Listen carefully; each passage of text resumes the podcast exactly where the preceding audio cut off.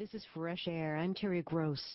My guest, Peter Maass, spent last month in Iraq observing Major John Nagl on his mission, which is to defeat the Iraqi insurgency. Maass's profile of Nagl, called The Counterinsurgent, is the cover story of this week's New York Times Magazine. It's one of several reports from Iraq that Maass has written for the magazine. He's a contributing writer. Nagl is the operations officer of Task 134 Armor, an 800-soldier battalion that's part of the 1st Infantry Division. They're stationed in Camp Manhattan, 90 miles west of Baghdad, near Fallujah, in an area of intense anti-American activity. Major Nagl is a West Point graduate and Rhodes Scholar who commanded a tank platoon during the 1991 Gulf War. He studied counterinsurgency and wrote his doctoral dissertation on the counterinsurgency lessons from Malaya and Vietnam.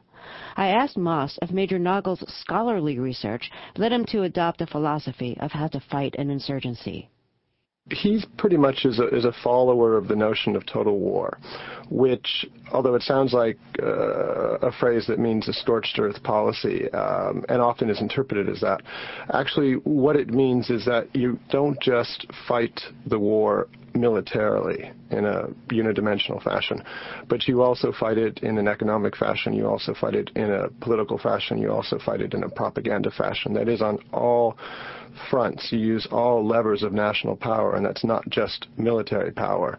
And that's what he and pretty much the other American commanders uh, in Iraq are trying to do, fight a total war. What are some of the biggest victories the insurgents have scored in the area that Nagl is in?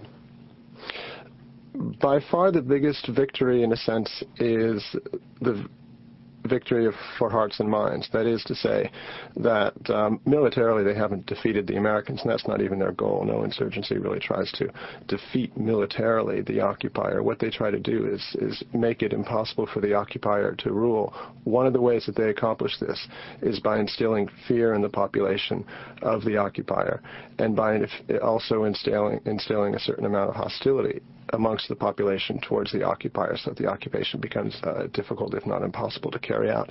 And that the insurgency has definitely succeeded to do, I think, to a great extent, though not in, entirely, in the region that, that Nagl operates in. There is uh, a large amount of, of hostility, silent opposition. Uh, it's still unusual to see a lot of very large uh, uh, demonstrations of, of, support for the Americans in this, this hostile area that uh, operates in. You write that a counterinsurgency needs to form local security forces. What are some of the reasons why that is so important? Some of the reasons